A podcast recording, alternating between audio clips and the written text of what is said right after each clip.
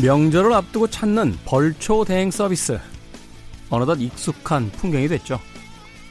뭐든 금액을 지불하면 대신 해주는 대행의 시대. 수강 신청 대행, 줄서기 대행. 최근에는 모바일 게임 환불 대행 서비스가 인기를 끌더니요. 이제는 퇴직 대행, 이별 대행 서비스까지 등장하고 있습니다. 단순한 심부름을 넘어서 감정까지 대신 처리해주는 세상. 감정 뒤에 남는 마음과 사회적 책임마저 대행해주는 세상. 언젠가 오게 될까요? 김태원의 시대음감 시작합니다.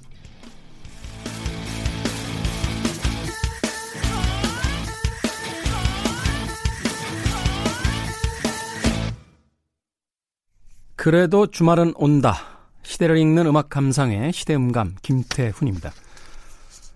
무엇이든 대신 해 드립니다. 대행의 시대. 이데일리 8월 30일자 기사를 하나 가져왔어요. 이별도 퇴사도 대신 해 드립니다.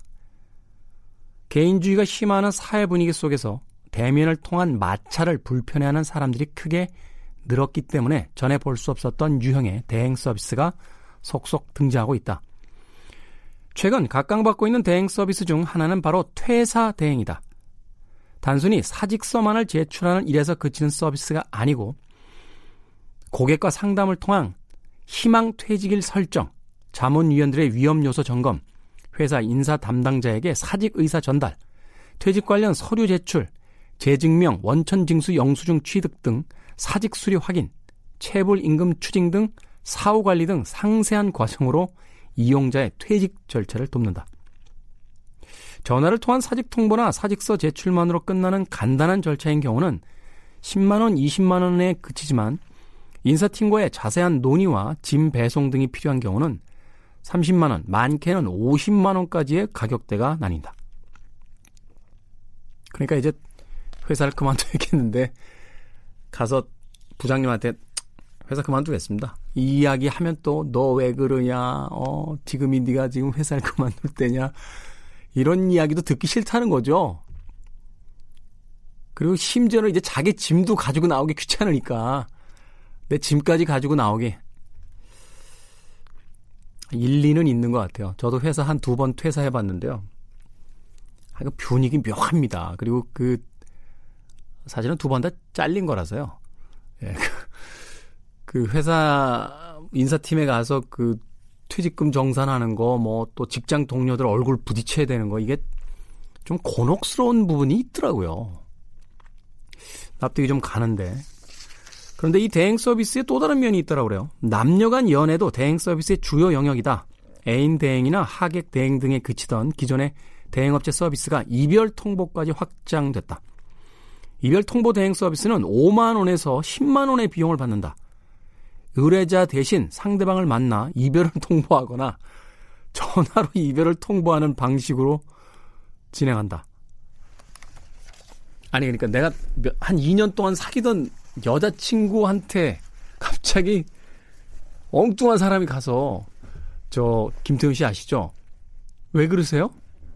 어, 이별입니다. 이렇게 이런 걸 해준단 말이에요. 아니 근데 이게 사실 웃어 넘길 일은 아닌 것 같아요. 최근에 그 어, 남자친구나 뭐 이런 사귀던 혹은 그 데이트 요청을 거절한 거절당한 남자들에 의한 어떤 폭력 사고라든지 이런 게 어, 뉴스에서 간간히 보도가 되는 걸 본다라면 사실은 여자들 그 여성분들 입장에서는 어, 좀 집착이 심하다거나 이런 남자친구들이 있을 때 그 이별을 통보하는 그 행위 자체도 굉장히 부담스럽거나 뭐 이렇게 느낄 수 있는 부분이 있다라는 거죠. 이런 서비스가 나오고 있고 또 그것에 대한 수요가 있다라는 것은 어, 현재 세태를 반영한다라는 어, 것을 분명히 기억해낸다라면 이 대행 서비스의 이면에 있는 우리 시대의 어떤 대면에 대한 음, 불안함과 어, 힘든 음, 현실에 대한 어, 상황을 읽어낼 수 있지 않을까 하는 생각이 듭니다. 자, 시대 이슈들 새로운 시선과 음악으로 풀어보는 시대 음감 토요일 1, 2부, 일요일 3, 4부 이어집니다. 토요일, 일요일 오후 2시 5분과 밤 10시 5분 하루에 두 번 방송이 되고요. 팟캐스트로 언제 어디서나 함께 하실 수 있습니다. 자, 아, 주말 특집으로 토요일 날 보내드렸죠. 음, 일요일도 이어서 역시 보내드립니다. 책은 북 바로 시작합니다.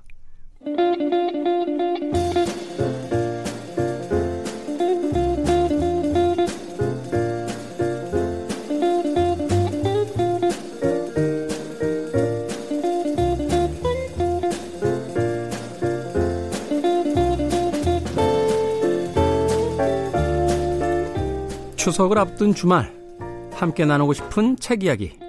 책은 북 정현주 작가님 그리고 생선 작가 함께하고 있습니다. 생선 작가 지난번에 한 번 특별하게 나온 게 아니고 그냥 계속 같이 나오는 거예요? 아 저는 예, 서, 저 작, 정현주 작가님이 제 선배이기도 하고 예, 그래서 지금 혹시 여기서 홀대 받을까봐 네, 여기서 지금 지켜보고 있습니다. 아니, 제가 잘해드릴 테니까 안 나오셔도 돼요. 아, 그래도 제가 두 달 만에 여기 오랜만에 출근했는데. 그렇죠. 밥값은 해야죠. 네. 정말 두 달 만에 돌아와서 어, 뻔뻔스럽게 자기 자리 내놓으라고. 자, 토요일 2부에 이어서 일요일 3부 네, 책은 북 코너로 진행을 하고 있습니다.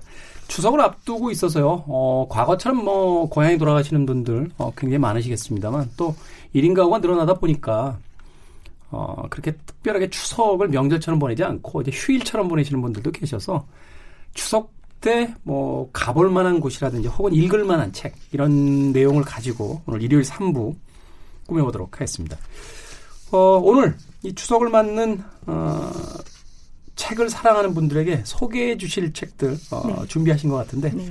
먼저 어떤 책부터 좀 소개를 해주시겠습니까? 아주 엄청나게 갑자기 연락을 하셔가지고 네.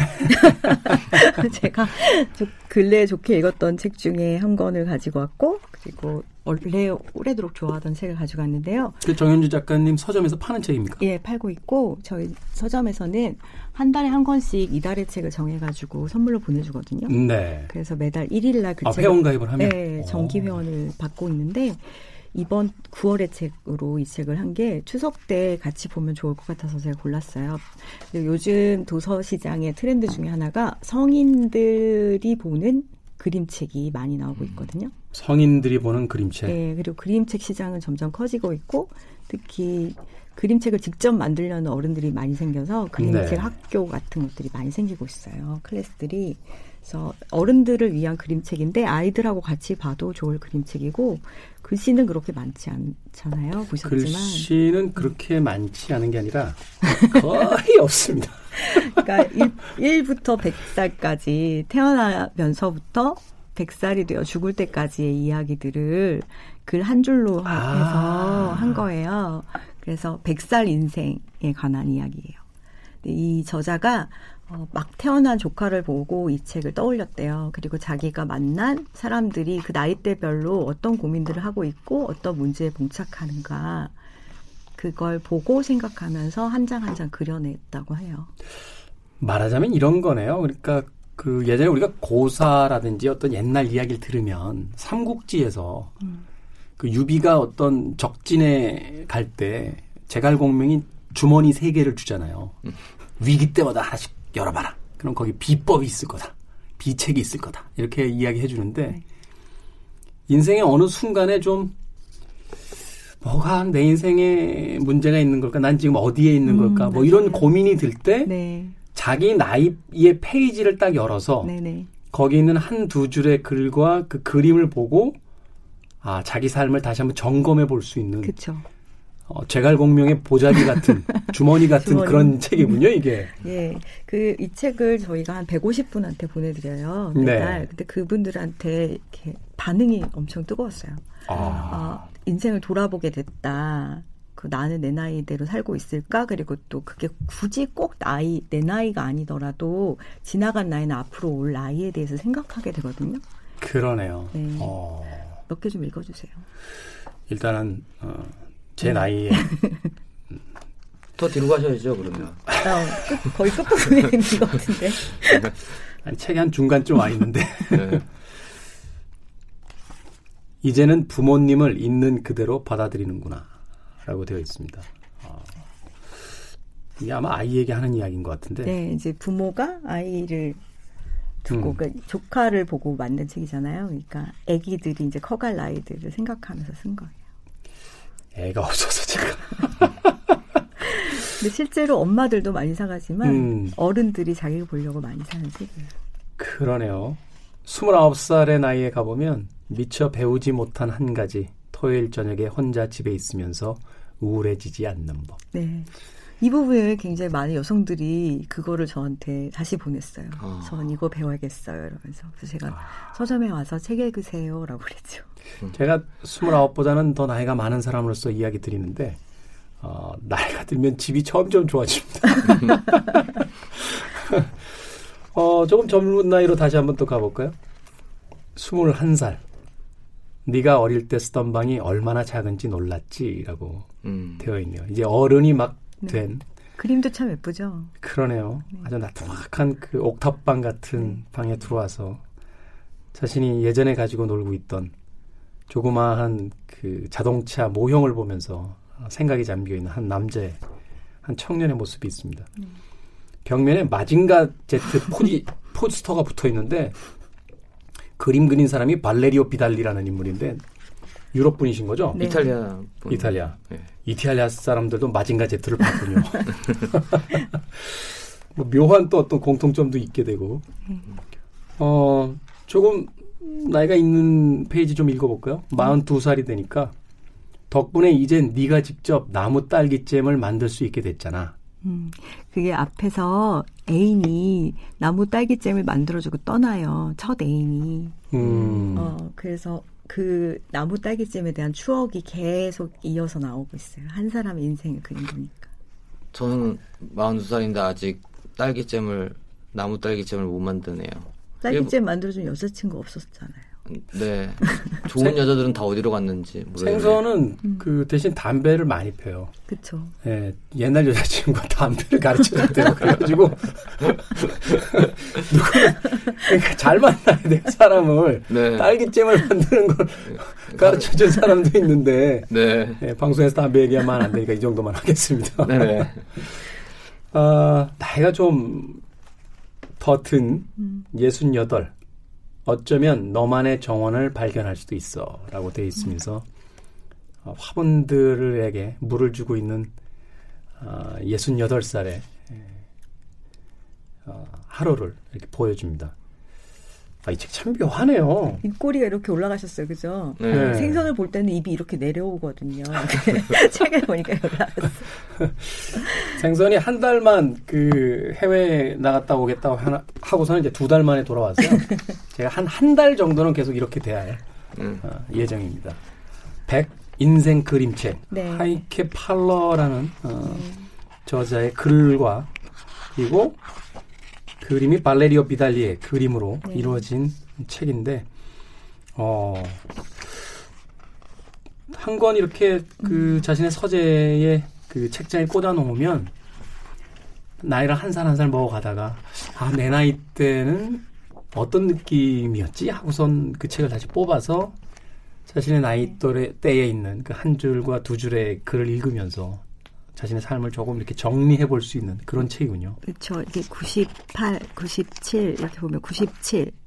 사람들이 온갖 질문을 퍼붓지 인생이 너에게 무엇을 가르쳐 주었냐는 거야. 그래서 사람들 사이에 둘러싸인 할머니가 앉아 있죠. 생일 케이크를 받고. 음. 음. 근데 이제 그 다음에 가면 그러면 종종 예전에 어린 시절로 되돌아갈 거야. 그러니까 어렸던 시절을 기억하면서 어. 내가 뭘 배웠지라는 생각을 할 때 이 손 안에 그림을 보면 손 안에 이렇게 애벌레가 있는 음. 애벌레를 손 안에 들고 있는 그림이 있어요.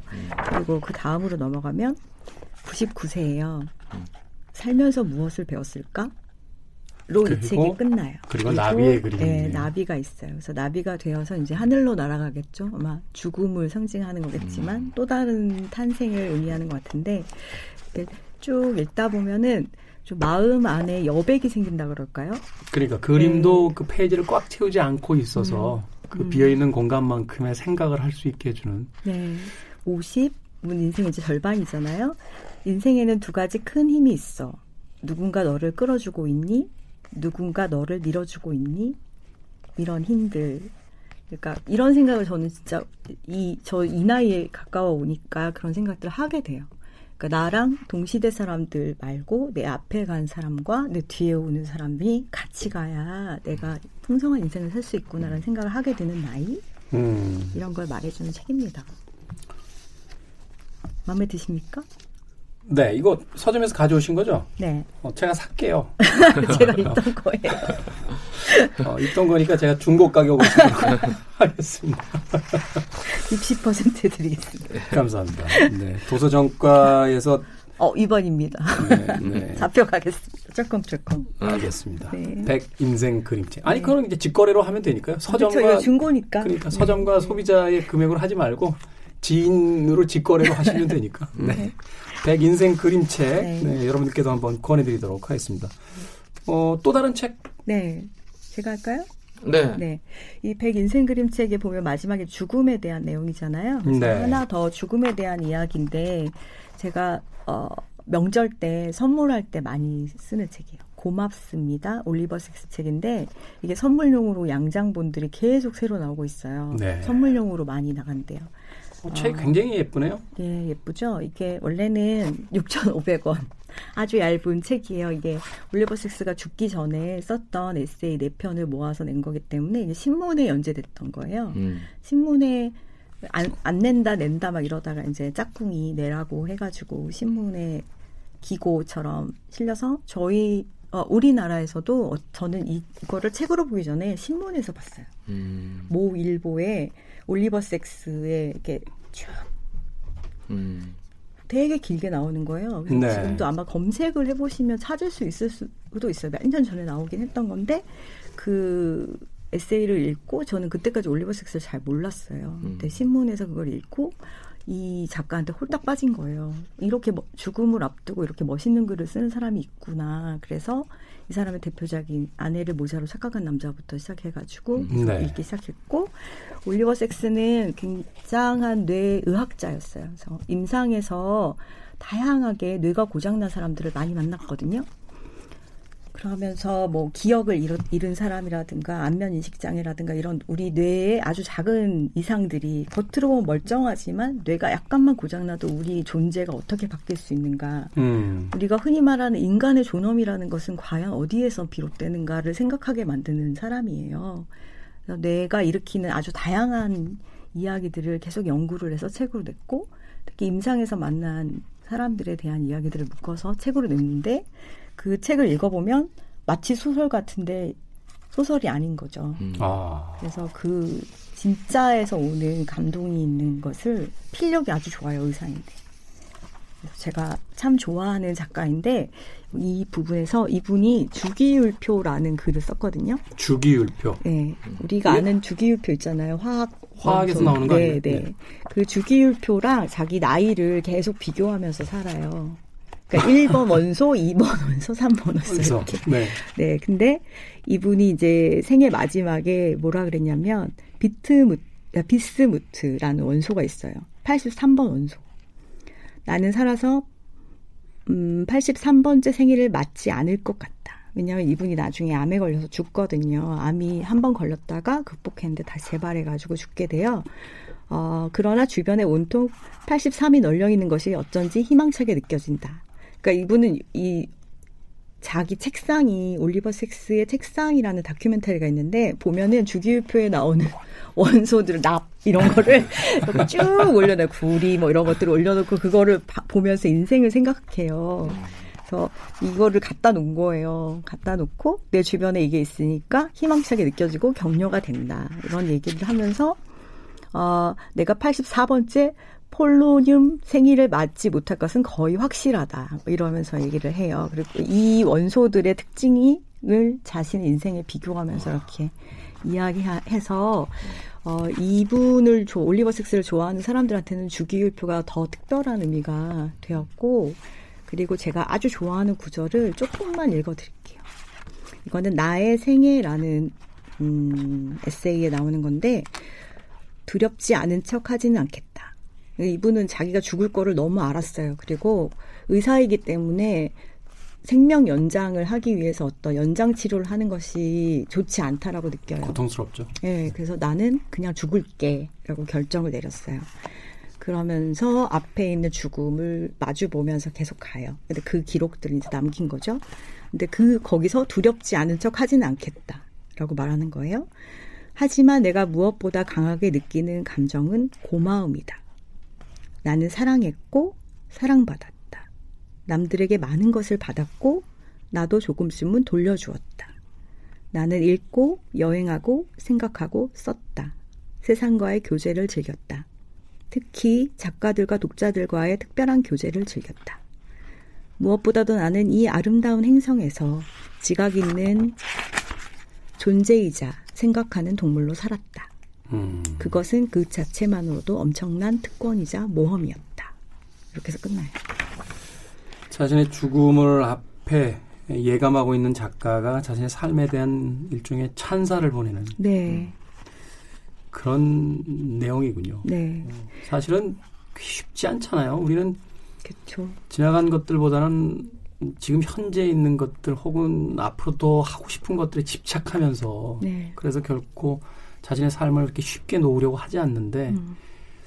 그 삶의 어떤 그 마지막에 이르러서 그것을 자연의 한 현상으로 받아들이고 네.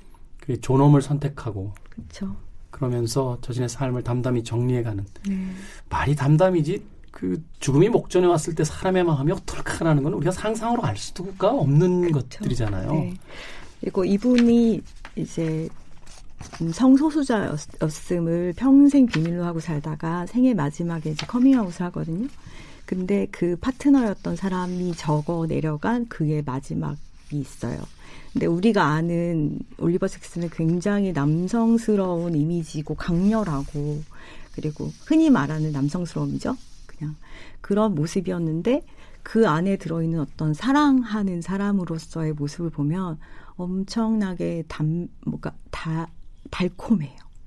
정말 사람을 사랑할 줄 아는 근데 의사로서 명망 있는 의사로서 살아가기 위해서 23년 동안 아무도 만나지 않고 연애를 하지 않았대요. 그 옛날에는 자기가 소수자라는 거를 밝히는 순간 그 연구 업적까지 폄하되는 세상에 살았잖아요. 그렇죠. 편견이 가득한. 네. 뭐 지금도 마찬가지입니다만 사실은. 음. 네. 그래서 마지막에 그 모습을 보면은 아 이렇게 죽음을 앞두고 다 있는 힘껏 사랑하는 사람의 모습이 보여요. 그래서 이 사람은 병원에서 아프고 죽어가는 사람들을 계속 봐왔잖아요. 그러면서 이 마지막까지 사랑해야 되고 고마워해야 된다는 걸 더 많이 느꼈던 것 같아서 음, 이 책을 읽으면 이제 그의 생애 뭐 자서전 운더무브라는 것도 있어요. 그래서 그걸 읽고 이의 그의 마지막을 다시 보면 굉장히 이 글들이 아름답게 느껴지고 저는 특히 남들에게 많은 것을 받았고 나도 조금쯤은 돌려주었다. 세상에 내가 하, 했던 일에 대한 생각들 그리고 세상과의 교제를 즐겼다 이런 말들도 좋았고 지각 있는 존재로 아름다운 행성에서 살았다는 고마움을 계속 생각하려고 마지막에 자신의 존엄을 스스로 지켜가는 모습이 그의 연인이 남긴 책이나 그런 거에 많이 나와 있어요. 네. 우리는 우리가 얼마나 많이 가지고 있는가를 가지고 삶의 성공에 아주 척박하면서 그 단순한 잣대를 세우게 되는데 세상으로부터 많이 받은 것에 고마워하고 그래도 그 조금쯤은 돌려주었으니 그걸로 또 보람이 있었다라고 네, 네. 이야기하는 참 삶이라는 게 뭘까 하는 네. 그런 의문을 다시 한번 갖게 만드는 네. 생각할 거리를 던져주는 그런 책이 아니었나 하는 생각이 듭니다. 네. 생선 작가도 이 책 읽었어요? 네. 근데 왜 그래요? 아, 저는 사실 엄청 좋아하는 책이고, 그런데 아끼는 책이라고 해야 되나? 많이 좋아하지만 자주, 좋아하는 책은 자주, 저는 자주 읽는 편이거든요. 근데 특히 이제 글 작업할 때는 그렇게 좋아하는 책을 많이 못 읽는데 저 책은 자주 안 읽는 책 중 하나예요. 왜냐면 자꾸 따라 쓸 것 같은 거 있죠. 좀 훔쳐오고 싶은 문장들이 많아서 내가 조금만 바꿔서 내 책에 넣어도 사람들 모를 것 같은 느낌 음. 그런 범죄를 할까봐 아예 저는 안 읽어요. 이번에 새 책 준비 중인 걸로 알고 있는데 어, 제가 1페이지부터 끝 페이지까지 낱낱이 읽어나가면서 네. 어, 올리버 섹스의 글을 과연 뵙겠는지 안 뵙겠는지에 대해서 저도 같이 하겠습니다. 아, 두분 다 우실 거예요. 너무 감동적이라. 자 음악 한 곡 듣고 오겠습니다. 아, 다니엘 란와라고요. 그 유튜브의 프로듀서를 했던 인물인데 그의 노래 중에서 Death of a Train이라는 곡 준비해봤습니다.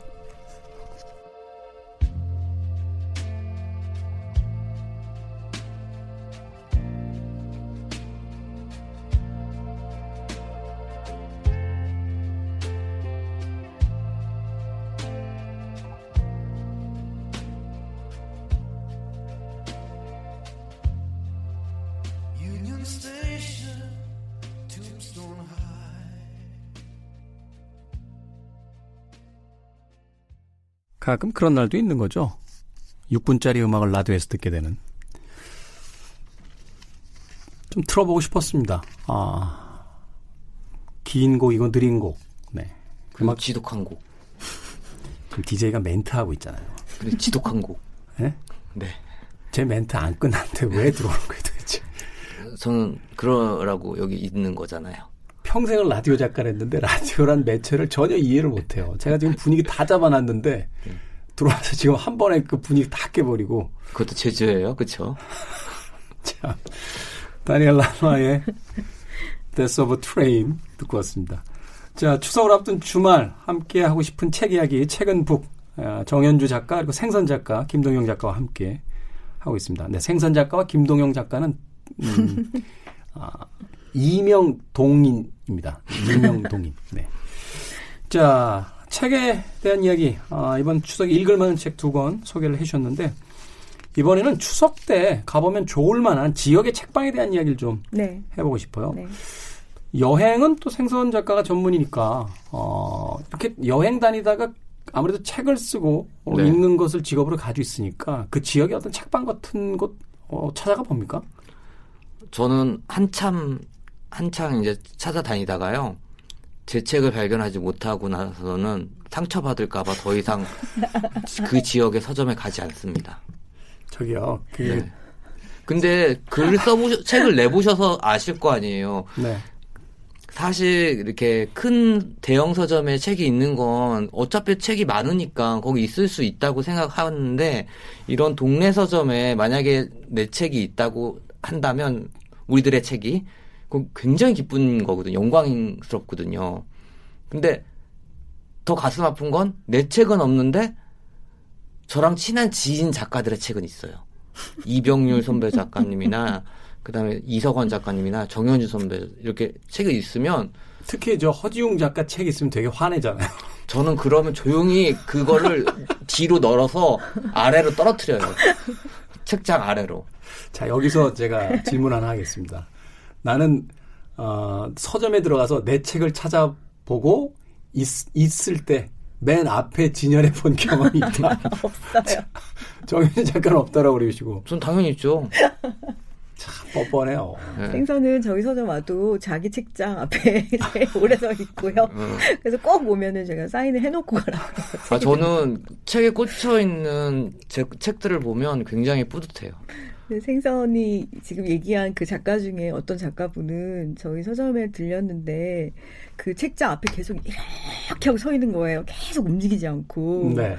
자기 책 앞에 그래서 아, 왜 저러지 그랬는데 옆에 계시던 지인분께서 저기 저기 생선책이랑 좀 떨어지거나 참 그 묘한 라이벌의식 같은 거. 아, 자기들끼리 그래요. 네.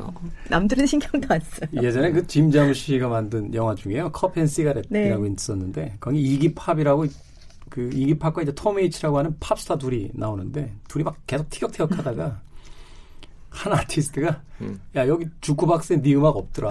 하고서는 약을 올리고 가요. 네. 그러니까 남은 아티스트가 한참 시무룩하게 있다가 그 주쿠박스 앞에 가서 그 자기 음악 있나 이렇게 찾아봅니다. 그러다가 마지막에 하는 말이 지 음악도 없고 그러면서 예. 끝나는 에피소드가 있었는데 작가들도 이제 서점에 가서 그런 행동들을 한다는 거죠. 깜짝 놀랐어요. 진짜. 네. 자, 이 지역 책방들 좀 네. 음, 두 분이서 번갈아가면서 좀 소개를 좀 해주십시오. 어떤 서점들 어느 지역에 가면 좀 이렇게 그 지역의 어떤 꼭 찾아가 볼 만한. 네. 어, 왜 영국 런던에 가면은 우리가 그 노팅힐의 그 네. 서점을 찾아가 봐야 되고 뭐 어디에 가면 섹스피엔 그 컴퍼니 컴퍼니, 그 네. 서점을 찾아가 봐야 되고 뭐 이런 것들이 있잖아요. 그쵸, 책을 있죠. 좋아하는 사람들끼리. 네. 저- 제가 어, 가보지 못했지만 가고 싶은 책방들을 뽑아봤어요. 원래 아. 네, 제가 많이 돌아다녔잖아요. 근데 네. 서점을 시작하고는 다니질 못해가지고 아, 새로 생긴 책방들 너무 가고 싶고 지역에 있는 책방 가고 싶은데 못 간 곳들이랑 음. 한 곳은 가봤어요. 어, 생선 작가도 제가 갔다 온 걸 아는데 제주도의 소심한 책방 네. 갔다 왔죠. 제주도의 소소한 책방이 아, 제- 소심한 책방. 소심한 책방. 네. 와, 이게 어떤 책방이길래? 여기는 책을 진- 여기서 배우고 싶은 건 저는 판매 전략이에요. 너무 잘 팔아요 책을. 그래서 독립 출판 작가들이 저한테 하는 말이 음. 교보문고 다음으로 여기서 많이 돈이 들었대요. 아 근데 어 그래요? 네. 어떤 방식의 진열 또 어떤 방식의 아, 판매가 있길래? 정말 특별한 거 없고 제가 여기 사장님하고 좀 친분이 있는데 이 책방이 좀 그 제주도 동네 책방 거의 1세대고요. 그렇죠. 그리고 우선 우선 책 말고도 살 수 있는 굿즈들. 굿즈들이 많아요. 제주도를 대표할 수 있는. 음. 그러니까 사실 우리가 제주도 요즘에 먹방 여행 먹방 먹, 먹으러 여행 많이 다니시잖아요. 그리고선 가다가 그 너무 유명하니까 책방도 들린단 말이에요. 근데 거기서 이제 제주도 아티스트들이나 그런 사람들이 만든 그런 굿즈들을 사기도 하고 스- 한국에서 아, 서울에서도 파는 책을 거기서 꼭 사오더라고요. 그러니까, 어. 그러니까 뭔가 하나의 일종의 기념품을 사듯이 책을 사더라고요. 너무 잘 팔려서 책방 관계자들이 그 밑에 수맥이 흐르는 게 분명해요. 사람들이 섹스피어인 컴퍼니가 너무 잘 되니까 네. 왜 잘 되지 해서 막 연구를 하다가 지리학자들이 음. 발견을 했대요. 그 밑에 센강에 큰 지류가 흐른대요. 소심한 책방도 그래서 소심해서 주인들이 뒷방에 들어가 있잖아요. 네. 네. 그래서 이 방- 오래된 집을 바꿔가지고 이제 방들이 다 서가로 이제 꾸며져 있는 거예요. 근데 그 뒷방에 숨어 있어요. 주인들이. 주인들은 나오질 않고. 네, 그래서 걸로 가서 돈을 주면은 카드를 긁고 주소, 주는데 다들 손님들도 되게 조용해요. 음. 그래서 카드기 긁는 소리만 들린다는. 주변에 이렇게 메밀밭인가? 네. 유채밭인가 있어요. 그리고 그 가운데 게스트하우스도 운영하고 네. 있고. 음. 음, 말하자면 이제 지역의 어떤 풍경 속에 아주 네. 예쁜 그림처럼 들어가 있는 책방인데. 네, 지역적인 특징을 강하게 살렸고 그리고 또 그 지역에 이제 되게 여행을 오는 사람들이 많으니까 네. 그 여행객들의 어떤 마음 상태, 뭔가 기념이 될 만한 굿즈라든지 또는 아, 즐거웠던 추억을 하나에 좀 담아낼 수 있는 그런 종류의 어떤 네. 아름다운 글들이 있는 책 네, 이런 쪽의 것을 이제 컨텐츠화 시켜서 그렇죠. 그걸로 이제 운영을 하는데 네. 또 아주 그 정적인 분위기에서 책을 고르는 그 즐거움을 방해하지 않기 위해서 저 뒤에 네. 뒷방에서 조용히 네, 예. 형이 카드만 긁고 있고 그 앞에 나오면 그 북스테이라고 요즘에 제주도에 상당히 많아요. 제주도에 서점이 140개가 있대요. 몇달 음. 전에 조, 조사했을 때 100개였거든요. 그러니까 여행 가서 책들을 사서 보는 거예요. 그리고 제주도는 우리가 뭐 큰 대형 서점에서 온라인 구매를 하면은 도선료라는 게 붙거든요. 네. 3천 원 이렇게. 그러니까 그냥 동네 가 사는 거예요. 동네 음. 서점에서. 그리고 굉장히 특색 있는 서점들이 많이 있어서 제주도로 책방 투어를 가는 분들도 많이 있어요. 아, 예, 근데 그 중에 이제 제일 잘 되는 1세대 서점이라고 할 수 있죠. 북스테이를 하면 서점에서 북스테이라는 책을, 게 뭐죠? 책을 읽는 여행을 가는 거예요. 숙소에서 책을 읽는 거. 그 템플스테이처럼 네. 그 책방하고 이제 게스트하우스 같은 게 같이 붙어 있는 네. 시설들이 있으니까 네. 그리고 풍경은 너무 좋고 음, 음. 도시도 아니고 음, 가까운 편의점은 차 타고 10분 거리고 음.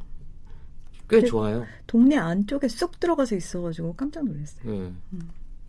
그러니까 그런데 가서 글을 써야 되는데 글을 안 쓰고 맨 SNS만 하고요. 그 문자만 보내고 이러는 작가가 있어요. 주인하고 얘기하고. 어, 예. 거기 일하는 친구들하고도 많이 친해졌어요. 그러니까요. 네. 한 달만 있다 오겠다고 하고 두 달 만에 나타나고 김동영 작가 이야기하고 아, 너무- 있는 건데 너무 글이 잘 써져가지고 제주도에 소심한 책방이 네. 있다라면 또 다른 지역 네. 어, 그리고 나머지는 일단 이름부터 얘기해 드릴게요. 속초의 동화서점.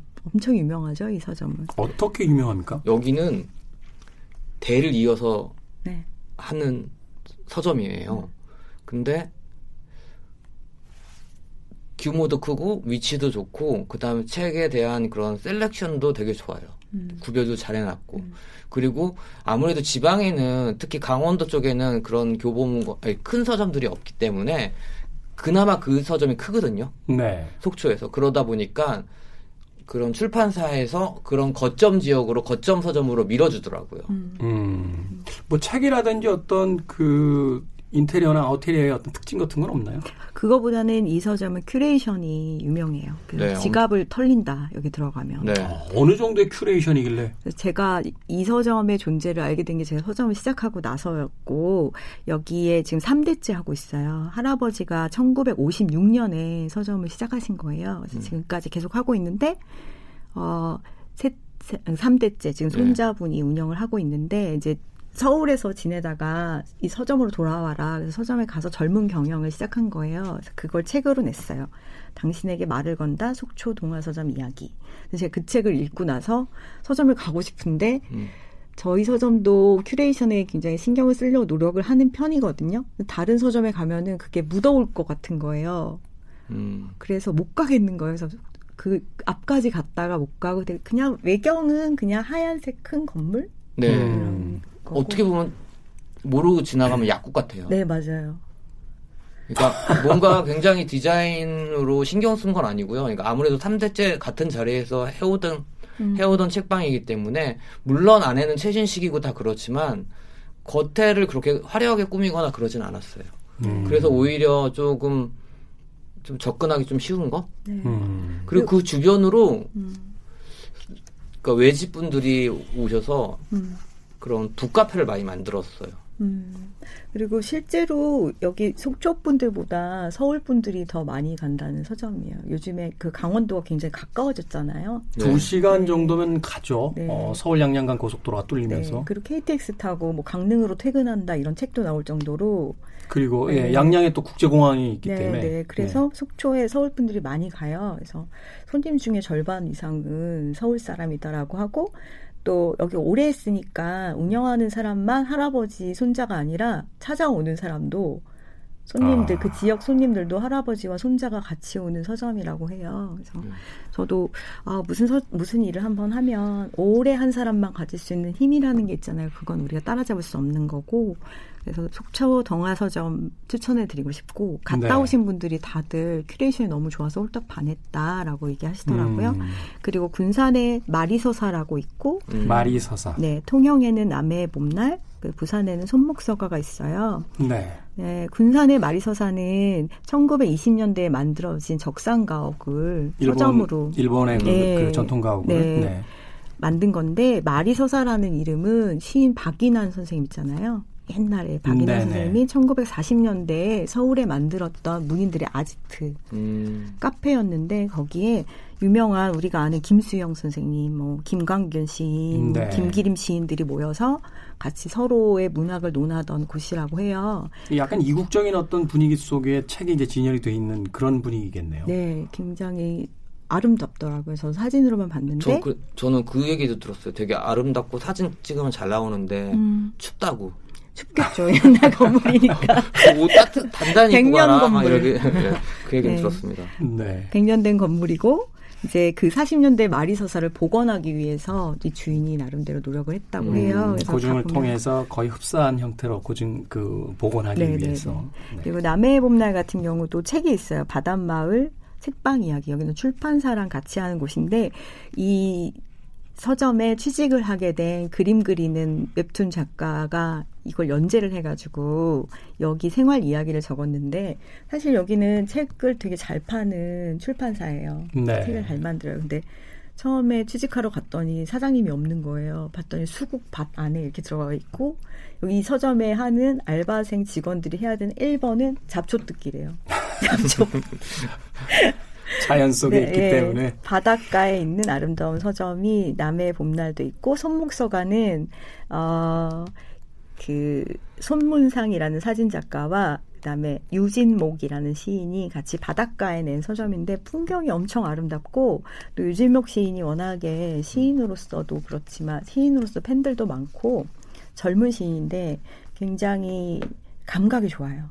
음. 그래서 가면 문학적인 향기도 좋고 또 여기는 뱅쇼 음. 이런 거를 아주 맛있게 만들면서 바닷가 앞에서. 네, 바닷가 앞에서 마시면서 보는 재미가 아주 대단하다고 하고 여기 영도 앞바다 를 바라보면서 책을 읽을 수 있다고 합니다. 그 한마디로 이야기해서 이제 서점이라는 것이 단순하게 책을 파는 공간이 아니라 어떤 삶의 그 머무는 공간. 그렇죠. 우리가 그것을 사실은 이제 이전에는 카페 같은 데서 이제 찾으려고 음. 했는데 이제는 카페뿐만이 아니라 책이 있는 공간 속에서 삶의 어떤 쉼표를 가져가려고 하는 네. 그러니까 머무는 공간이 된 것이 그쵸. 이제 현대의 어떤 소소한 음. 그 작은 서점들의 어떤 트렌드다 이렇게 네. 볼수 있겠네요. 네. 그리고 지역 책방들이 상당히 많이 늘어나고 있으니까 한번 가신 김에 들려보시면 좋을 것 같아요. 네. 자, 추석, 어, 한동안 떨어져 있던 가족들을 만나는 그런 우리 전통의 명절입니다. 그러나 또 그 남아있는 시간 동안 어, 의미 있는 곳을 한 번쯤 찾아가 보는 것. 일부러 찾아가긴 힘들더라도 자신이 머물고 있는 그 지역에 있는 특색 있는 서점을 찾아가서 삶의 자그마한 쉼표를 한번 느껴보고 또 자신의 어떤 취향을 확인하는 그런 공간으로서의 서점을 한번 사용해 보는 건 어떨까 하는 생각이 들었습니다. 자, 추석 앞둔 어, 주말에 보내드린 어, 김태현의 시대음감 정현주 작가님 그리고 생선 작가와 함께 했습니다. 두 분 감사합니다. 네, 추석 잘 보내세요. 예, 감사합니다. 저도 마무리 인사하겠습니다. 지금까지 시대를 읽는 음악 감상의 시대음감의 김태훈이었습니다. 오늘 끝곡은 Air Supply The Book of Love로 준비했습니다. 고맙습니다.